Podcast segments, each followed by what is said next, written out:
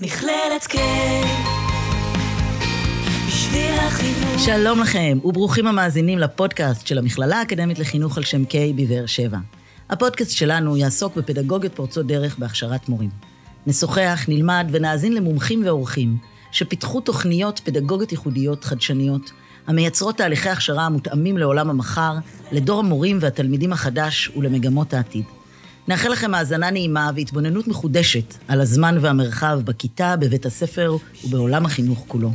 נצא לדרך. מכללת K, מכללה אקדמית לחינוך והוראה בדרום. ניסיון אקדמי כ-70 שנה.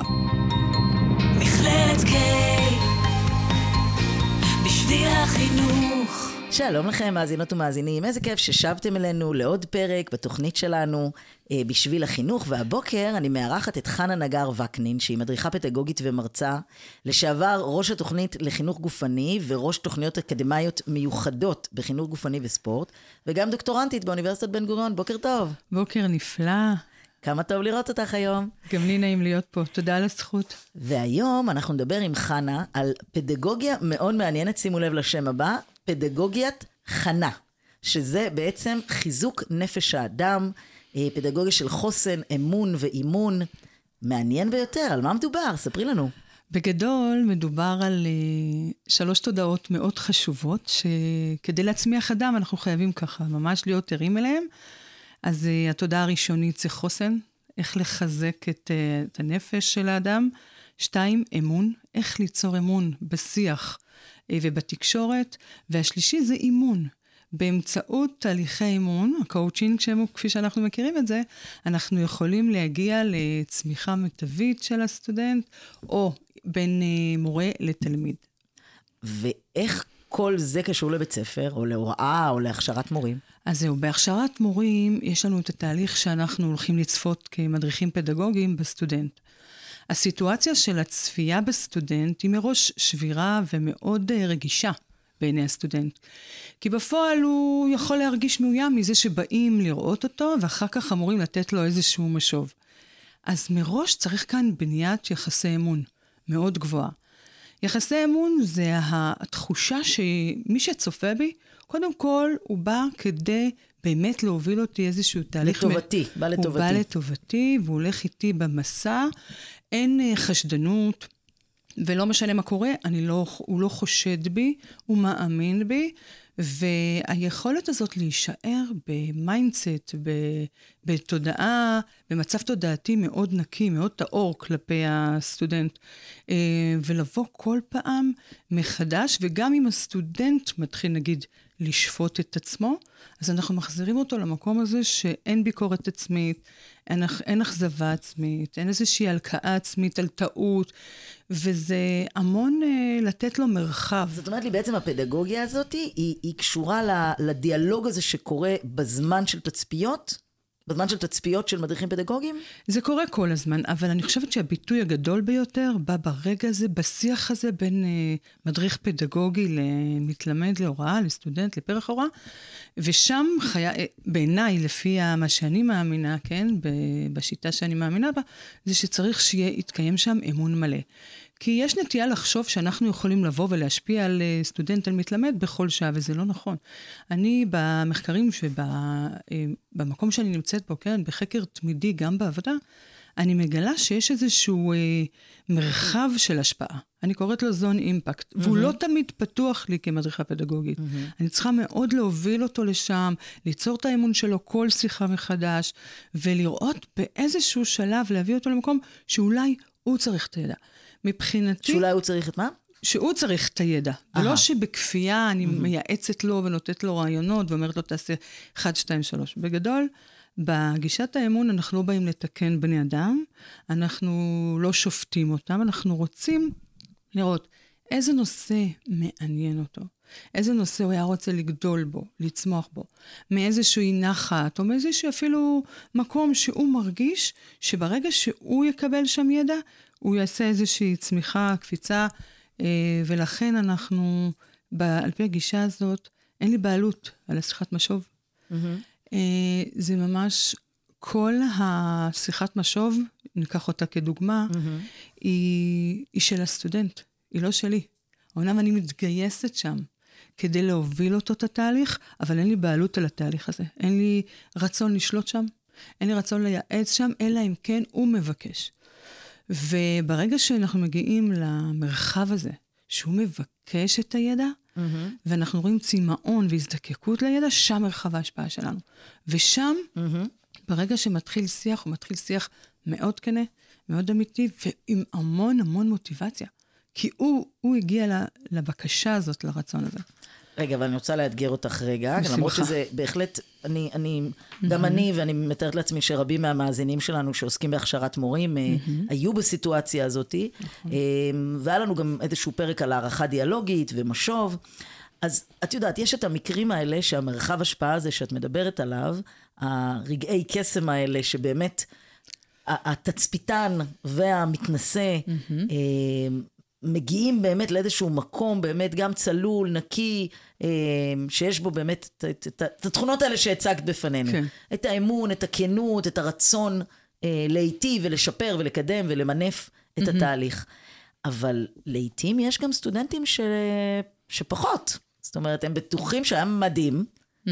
ואני פשוט אה, לא יכולתי לשבת שם מרוב... אה, היה לי קשה, אני עושה פה עם הידיים, הקהל לא רואה, אבל אני ממש, אני ממש הדבקתי את עצמי לכיסא ולא לקום ו- ולקחת לה את השיעור. זה היה פשוט אה, סיטואציה מאוד מאוד מורכבת וקשה. מה את עושה אז? אז זהו. אז כאן, וזה באמת האתגר של המדריך הפדגוגי, זה לא לשפוט לפי מה שאני מרגישה, אלא לקחת את מה שהיא אמרה כיף. היה כיף, היה מושלם.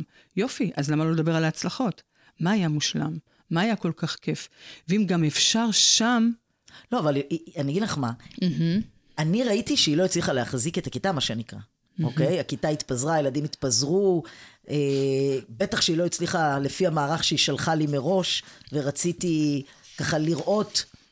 אז קודם כל, מה שאת אומרת זה כל כך יפה, אני אגיד לך למה. כי זה אומר שאין אמון ביניכן, ואני אגיד, כן, כ- כמקרה. למה אין אמון? כי אם היא אומרת לך שכיף, היא מנסה לרצות. היא מפחדת מהציון, היא מגנה על עצמה. Mm-hmm. זאת אומרת... אולי לא קוראת המציאות נכון. לא הייתי חושדת. זה בדיוק המקום mm-hmm. שבגישה שלנו אין לחשוד. וגישת חנה שאני מאמינה בה, שזה חוסן אמון ואמון, אנחנו לא חושדים בבני אדם, כי זה לא רלוונטי.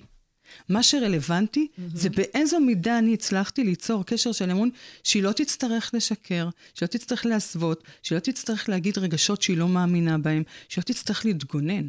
הרי מה היא אומרת לך? היה טוב, היה מושלם. היא מגנה על עצמה. יש לנו, אל תשכחי שיש את הציון הרובץ, וגם המדריכה תחשוב עליי. בגלל זה, ברגע שככל שהסיטואציה יותר מאיימת, ויותר, פחות יש אמון, כך אנחנו רואים אצל הסטודנטים תשובות של היה כיף, היה מושלם, היה בסדר, מהפחד. Mm-hmm. ויש שם המון פחדים. עכשיו, חלק מה, מהאימון, אם אנחנו עוברים רגע לאימון, זה היכולת שלנו להוביל אדם לנצח גם את אותם פחדים. Mm-hmm. ובאמצעות אמון. כי אם זה, זה תנאי שמתקיים כדי שאנחנו נוכל, שהסטודנט ידבר בכנות מאוד גבוהה, שלא יצטרך להגן על עצמו, אין לו מפני מה. Mm-hmm. צריך לזכור שגם uh, יש להם את החוויות הקודמות ממורים, וכדי ליצור אמון, זה ממש שינוי פרדיגמה. Mm-hmm. זה לתת לאדם לחוות בקביעות. הרי מה זה אמון? שאתה יודע לחזות מאדם שהוא לא יאכזב אותך. יש איזושהי קביעות, יציבות רגשית ביניכם, יש איזשהו תהליך שמתפתח, איזשהו שיח מתמיד שאין בו אה, מגננות, אני, וזה לא, זה לא אני, פשוט להגיע לזה, אבל כשמגיעים לזה, הסטודנטים עושים קפיצות, אני קוראת להן קפיצות קוונטיות, כן. קפיצות דרמטיות. רגע, תגידי, אבל. דיברנו עכשיו על מישהי שחושבת שהיה מאוד טוב, כן, למרות שאני חושבת כן. שיש לה mm-hmm. הרבה נקודות לשיפור. Mm-hmm. אה, לא יודעת, אני, אני כאילו, אני, יכול להיות שאולי אין בינינו אמון או משהו, אבל היא, היא באמת אכזבה אותי. זאת אומרת, אני באמת ציפיתי. אז זהו, אז וראיתי בגישה ש... שאני מאמינה בה, דפנה, אין דבר כזה אכזבה. אין רגשות נמוכים. אכזבה, כעס, קנאה, שנאה, אה, עצבנות. זה, זה, אין דבר כזה. זה מקום מאוד נקי גם מבחינה רגשית. אה, וברגע שאין לך אכזבה ממנה, ואז אין מערך ציפיות שלא מתקיים. שזה אחד הבעיות בתקשורת בין אישית. וגם כשאנחנו רוצים להצמיח מישהו, אין מקום לרגשות האלה. במקום הרגשות האלה והאנרגיה האמוציונלית שאנחנו משקיעים במקום הזה, אנחנו צריכים להפנות את כל זה באמת לתהליך הטהור הזה, לשמור על המקום הנקי הזה מפני אכזבה, מפני חשש, מפני כעס, מפני איזשהו, כי מרגישים את זה, mm-hmm. ואז אנחנו, הם מכניסים אותם למעגל כן. עוד יותר קשה. תגידי, ומה, יותר... ומה עם סיטואציה הפוכה, שבה אני חושבת שהיה איכשהו סביר, mm-hmm. לא נורא, mm-hmm. והיא... אכזבה את עצמה, זאת אומרת, היא, היא הסטודנטית מעולה. או הסטודנט, זכותה. הם יוצאים מהשיעור, אומרים mm-hmm. לי, וואי, היה נורא. אני לא מאמינה שזה מה שקרה. אה, הם מאוד מאוד עצובים ו- ומאוכזבים מעצמם, אפילו עוד לפני שאני... אפילו יפה. אני עדיין לא שיקפתי להם כלום. נכון. אז תראי, זה סטודנט שיש לו ביקורת עצמית גם ככה מאוד מאוד גבוהה. אז אני לא צריכה לחזק את זה אצלו, זה קיים. נהפוך הוא, אני צריכה לקרב אותו אל, אל המקום הטהור הזה, לתודעה הטהורה, שבה הוא לא שופט את עצמו, הוא לא כועס על עצמו, הוא פנוי רגשית. כשברגע שהמערך הרגשי מופעל, קשה מאוד לסטודנט לעשות קפיצה, כי קפיצה דורשת איזשהו מקום ניטרלי מנטלי, ולאו דווקא רגשי. ולכן את לאט לאט יכולה להביא אותו אל המקום, ועצם השיחה. Mm-hmm. לא להתאמץ ולהגיד לו, לא, להתכח, לתת לו להתכחש לרגשות שלו, לא, זה לא נכון, זה היה בסדר. לא. אוקיי, בוא נפתח את זה. בוא נראה, ואז לעשות שם את כל הכלים של אולי נורמליזציה, ואולי איפה הכוחות שלי, ואיך אני יכול להשתלט, מה אני עושה בפעם הבאה, אבל כל התשובות בהנחה, הן נמצאות אצל האדם עצמו, ואם אין, כי אנחנו יודעים שחסר להם ידע מקצועי, אנחנו, בשביל זה גם אנחנו שם, אבל אנחנו צריכים לראות לרגע הזה שהוא מבקש את זה. אבל באמת התהליך ביניהם, בין אם המדריך מאוכזב או בין אם הסטודנט מאוכזב, צריך באיזשהו מקום להגיע לרמה של אין את התחושות האלה. Mm-hmm. ויש מקום באמת טהור ומרחב צמיחה. אחרת זה לא מרחב צמיחה. כי השפה, כשאת מאוכזבת, יש לך שפה של אכזבה. נכון. כשהיא מאוכזבת מעצמה ומבקרת ושופטת את עצמה, היא, קודם כל היא מגבירה את החסמים של מעכבי למידה, אבל מעבר לזה יש לה שפה מאוד נוקשה כלפי עצמה. עכשיו, למה זה כל כך חשוב, דפנה? תראי, אנחנו מעבירים את הרגשות האלה אחר כך כמורים לתלמידים. אז יהיה מצב שתלמיד לא יעשה את מה שהמורה ציפתה ממנו. האם היא צריכה להראות לו אכזבה? האם היא צריכה להראות לו כעס? אם היא צריכה לגעור בו, להעניש אותו. יש, יש אני... חשיבות בתכנים האלה.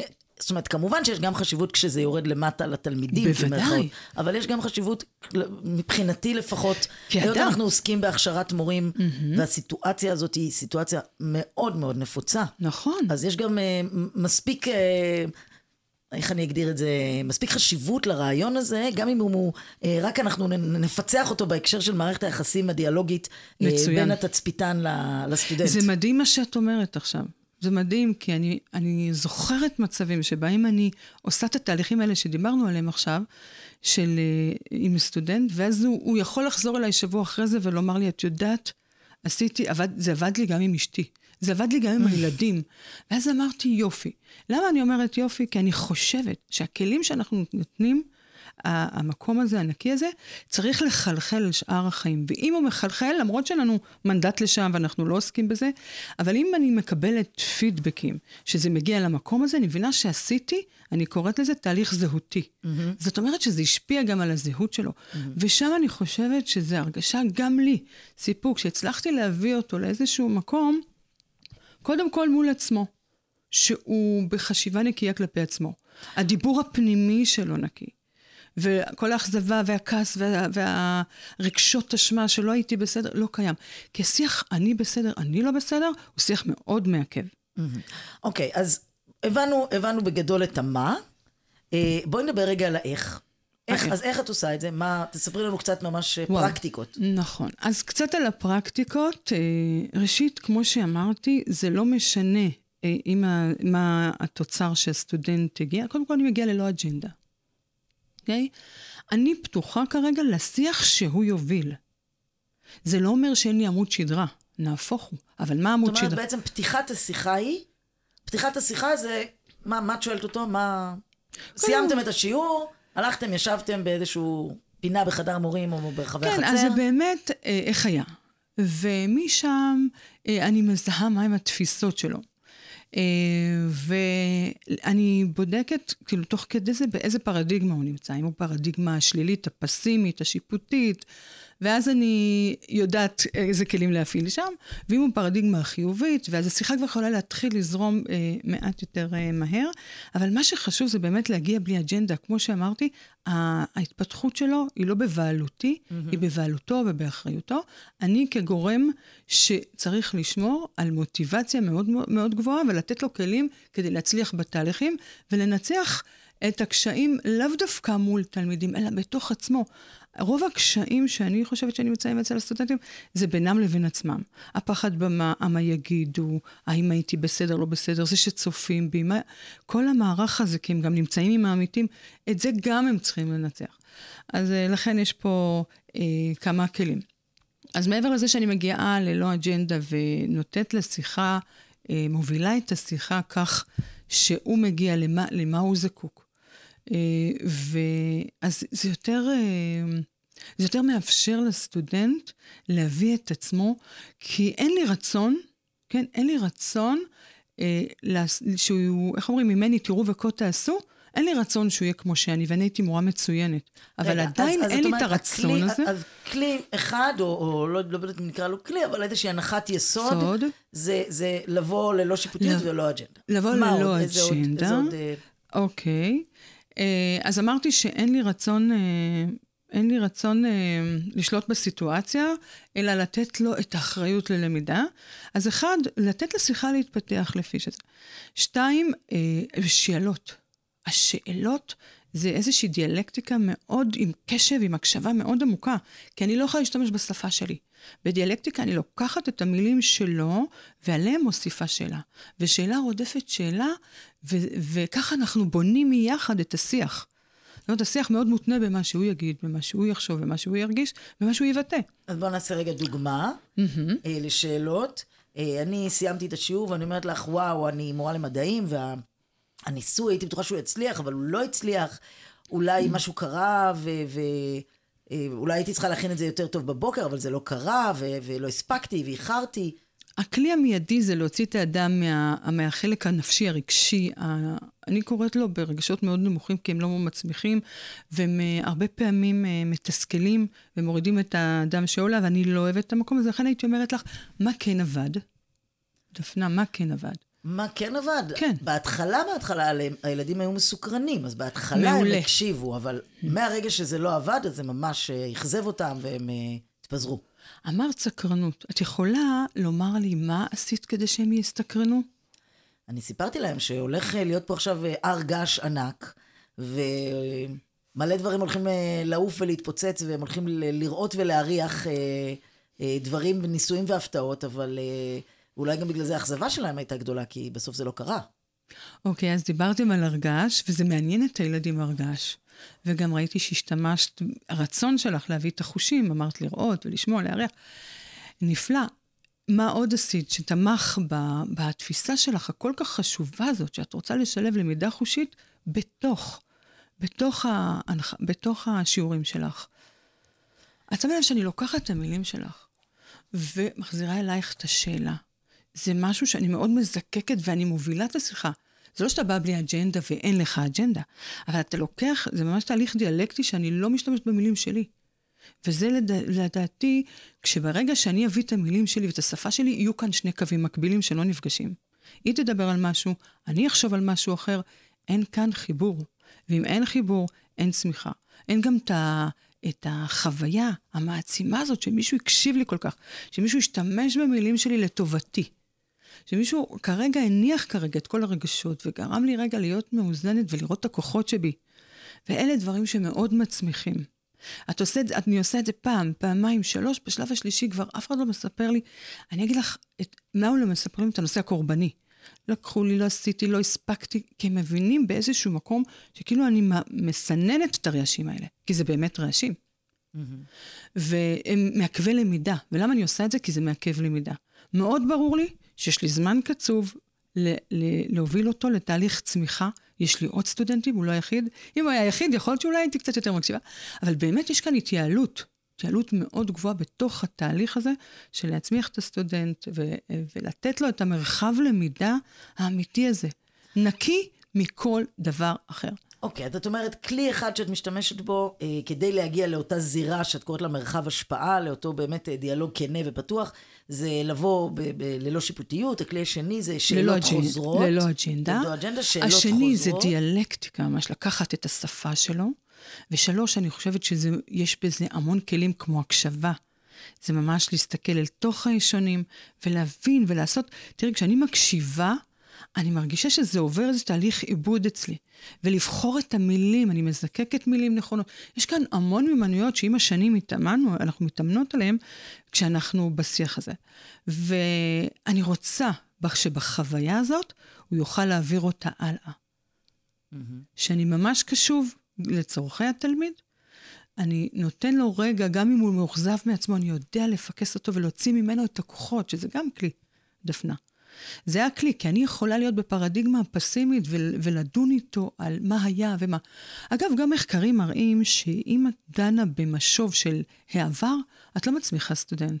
ואם את דנה איתו על העתיד, ובצורה חיובית, לא בא לתקן אותו, אלא מה נעשה... בסגנון מה היית עושה אחרת וכאלה? מה היינו, לאו דווקא אחרת, כאילו, מה היית בפעם מוס... הבאה. אני אפילו אחרת לא משתמשת, אני אומרת, מה היית מוסיף לדבר היפה הזה שעשית? וצריך לראות את הדברים הטובים, להישען עליהם. כי ברגע שאנחנו מאמינים שזה טוב, אז יש לי, יש לי כבר משהו בנוי. ואני עוסק במה לא טוב, אין לי שום דבר. אין, הוא גם אין לו במה להיאחז בפעם, בפעם הבאה, כשהוא עושה משהו טוב. יש כאן איזושהי אג'נדה של בנייה, להיות בבנייה עצמית. לתת לו את החוויה של אני בבנייה עצמית ולא בהרס עצמי. Mm-hmm. כי אנחנו צריכים לזכור שהם אנשים צעירים, קטנים, שבראשית דרכם, ובונים את הזהות שלהם בגיל הזה, הזהות בעיקר המקצועית, האישית והמקצועית. וחשוב לי להיות נקי, שזה יהיה מקום נקי מכל אה, מנגנונים של, של ארז שהם יכולים להביא מהעבר, שהם יכולים להביא מהחוויות שלהם, כי אנחנו יודעים איך מורים יתייחסו אלינו.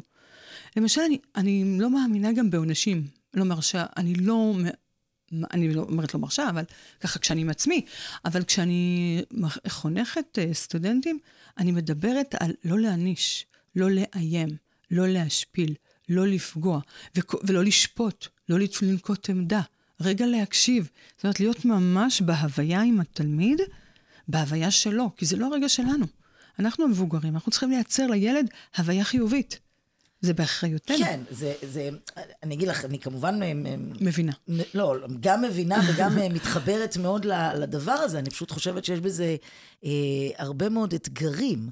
נכון. אז uh, האתגרים, אני קוראת להם, הם בשלושת לבושי הנפש, מחשבה, דיבור ומעשה, וזה באמת uh, אתגר. איך לבושי הנפש? לבושי הנפש.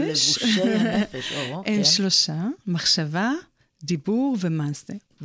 אז אם ניקח את המחשבה, באמת שהמורה יצטרך uh, להבין מתוך uh, הקשבה אילו אמונות, תפיסות, מחזיק הילד על עצמו. אז האתגר שלנו כבני אדם בתקשורת, נגיד מדריכים פדגוגיים מול הסטודנט, או מורה מול התלמיד, זה באמת לוודא שהם נשארים, אני קוראת לזה ברמת נשגבות, זאת אומרת, להישאר ברמה שזה טהור, שזה נקי. אז אני צריכה לזהות למשל איזה תפיסות הילד מחזיק. עד כמה הוא מגלה חמלה על עצמו, עד כמה הוא ביקורתי כלפי עצמו. הילד או הסטודנט, בהתאמה. הילד או הסטודנט, mm-hmm. נכון, או התלמיד, mm-hmm. כן? זה בכל מערכת יחסים, וזה כל כך חשוב, כי אם אני לא משתחרר רגע מהרגשי אשמה, מהאשמה עצמית, מההלקאה עצמית, מהאכזבה עצמית, אני לא מתפתח. ולכן... למרות שאת יודעת שיש את המשפט מ... הזה שאומר שלגדול זה כואב. ושדווקא אנשים לומדים הרבה יותר מהכישלונות שלהם ומהטעויות שלהם, מאשר מההצלחות שלהם. את ממש מאתגרת אותי עכשיו, כי אני לא חושבת שיש כישלון. אם בן אדם קרה משהו והוא לומד מהניסיון, זה לא כישלון. אני ממש לא מחזיקה במילה הזאת, אני לא משתמשת בה, גם לא במילה לתקן וטעות. אני חושבת שזה, שזה מילים מגבילות. נכון שהן קיימות. אני, אני בהדרכה כאילו, שלי... כדי בת... לעשות משהו, נגיד אני מעבירה איזושהי אה, אה, אה, פעילות, כן, והיא כן. יוצאת לי מאוד מאוד מוצלחת, אז אני יודעת שהיא מוצלחת ואני יכולה להמשיך אותה. אבל אם אני צריכה לעשות משהו שונה... אז יש לך אי נחת, וזה טבעי. ויש לי אי נחת, אז, אז דווקא מהטעויות אני... נפלא. לומדת יותר. נפלא, נפלא. אבל אנחנו לוקחים את האי נחת, ואת רוצה, אמרת, ללמוד יותר, וזה בדיוק העניין. שאני לא מלכה על עצמי, אני לא באכזבה עצמית, אני כרגע לא שופטת את עצמי, אני במקום של למידה, וזה מצוין. אם את במקום של למידה עצמית, אז מה זה משנה איך קוראים לזה? טעות, כישלון, זה לא רלוונטי המילים האלה. וגם אין מה לעשות, התודעה היא, כמו שאנחנו יודעים, לבושי הנפש, הדיבור זה הלבוש השני, הוא מאוד משפיע על התודעה. כשאני בתחושת כישלון, אז אני לא פנוי ללמידה. זה אחד על אחד, זה מדע מדויק. ואם אני בתחושה שאני רוצה ללמוד מהניסיון הזה, כדי לא לחזור נגיד לאותו מקום, כדי לא, כדי לייצר תהליך טוב יותר, ממש צריך, זה שפה. אני מבינה מה שאת אומרת, זה שפה. זה מה שצריך לשנות שפה. במקום להגיד, אני לא רוצה להיכשל עוד פעם, אני רוצה להיות במקום אחר, טוב יותר. אה, חנה, זה באמת מאוד מאוד מרתק ומעניין, ובאמת אני חושבת שיש בזה חידוש גדול של להכניס אלמנטים מאוד רגשיים, אה, מאוד רגשיים ומאוד, אה, אפילו על גבול, אני אגיד, הרוחניים, לתוך המעשה החינוכי ואפילו לתוך מעשה של הכשרת מורים. אני חושבת שיש בזה באמת דבר מאוד מאוד מעניין. אנחנו ממש לקראת סיכום, אז אם את רוצה לתת לנו ככה עוד איזו תובנה או איזשהו מסר אמ, וגם לספר לנו איך אפשר לקרוא וללמוד על זה עוד. אה, אז קודם כל, המסר הוא שיש פרדיגמה שהיא, אני קוראת לה ישנה, שהיא רוויה בכל אה, מה שחווינו, והיא יכולה להיות הרבה שיפוטית ופסימית, ויש בה המון, אה, לא רוצה להגיד חושך, אבל יש משהו אחר, מואר יותר. אני קוראת לו מקום אחר. וכש... אני עושה את התהליכים עם הסטודנטים ואני מרגישה שהם ממש עוברים צד, אז אני גם אני מקבלת פידבקים מהם על זה. וזה בעצם הניצחון, להעביר אותם מהפרדיגמה הישנה לפרדיגמה החדשה. ואני רוצה שהם גם יעבירו את זה הלאה לתלמידים. כי אני חושבת שחינוך זה דיני נפשות. וכשמדובר בדיני נפשות, אין לנו אפשרות ליותר מדי ניסוי וטעייה. מאחר והקשר עם המורה הוא כל כך ישיר, ומילים, המעשים והמחשבות שלנו ואיך שאנחנו מבטאים אותם יכולים לפגוע. לא כל, ולא סתם אומרים במחקרים על אה, הדרכה פדגוגית שלא כל התנסות היא מצמיחה. כדי שהיא תצמיח צריכים להתקיים בה תנאים מסוימים. אז אצלי זה באמת שלושה, וקראתי להם אה, אה, חנה, כי זה חיזוק נפש אדם, זה החוסן, אמון ואימון. ועוד משפט אם יורשה לי, החוסן זה המהות בעיניי, כי מונע מאדם א', ליפול אל, אל שבר אה, נפשי וחולשת הנפש ורפיון הנפש, וזה גם כולל את, ה, אה, את הערכים, את המוסר. וזה מאוד חשוב ככה שילדים אה, יגיעו באמת לתכלית של החינוך. מוסר זה החוסן. הנושא השני שאמון זה התנאי כדי שאני אוכל לחנך לערכים, למוסר, לחוסן ובחירות נכונות והבחנה בין טוב לרע, בין, mm-hmm. בין עיקר לטפל, זה, זה האמון, בלי זה אין לי את המרחב השפעה. והאסטרטגיה של כל זה זה באמצעות כלי אימון, שזה הקואוצ'ינג, שזה לבוא בלי, ללא אג'נדה, שזה לא לבחור שפה נכונה, וכל מה שדיברנו על שלושת אה, לבושי הנפש. תודה רבה רבה לך, אה, חנה נגר וקנין. בהחלט אה, תחום שאני יכולה להגיד שבמהלך הפרקים האחרונים של הפודקאסט שאנחנו מתעסקים באמת בהמון המון המון כיוונים והיבטים, אבל על ההיבטים הבאמת רוחניים. אה, העמוקים של הנפש שיש בתוך המעשה החינוכי ובתוך אפילו סיטואציה מאוד מאוד ספציפית שנקראת ההתנסות המעשית, על זה עדיין לא דיברנו, ובכך הפרק בהחלט מעניין ומחדש לנו. איפה אפשר אה, לשמוע יותר, לקרוא, להגיע אלייך בעוד אה, ערוצים? קודם כל, תודה. אני רק אציין עוד דבר אחד חשוב, שברגע שהאדם חוקר את נבחי נפשו ומגיע לאיזושהי גדלות נפש, והוא מעביר את זה הלאה, אז זה בעצם היכולת שלנו לגדל חברה טובה יותר, ומשם הכל לדעתי נובע. יש לי רשימת פודקאסטים מי שרושם חנה נגר וקנין, אה, יכול למצוא את זה. יש לי בניוז אחד, אה, כתבתי כמה כתבות, אה, ובאתר של חנה, ואני מאמינה שאני אוציא, יש לי ספר שכתבתי, ואני אוציא עוד כתבים. תודה רבה רבה לך. תודה רבה גם לחגי גלילי, העורך שלנו באולפן. תודה רבה למרכז אדם על ההקלטה במכללת K, ותודה גם לכם, מאזינות ומאזינים. להתראות בפרקים הבאים. מכללת קיי, בשביל החינוך. מכללת קיי, בשביל החינוך.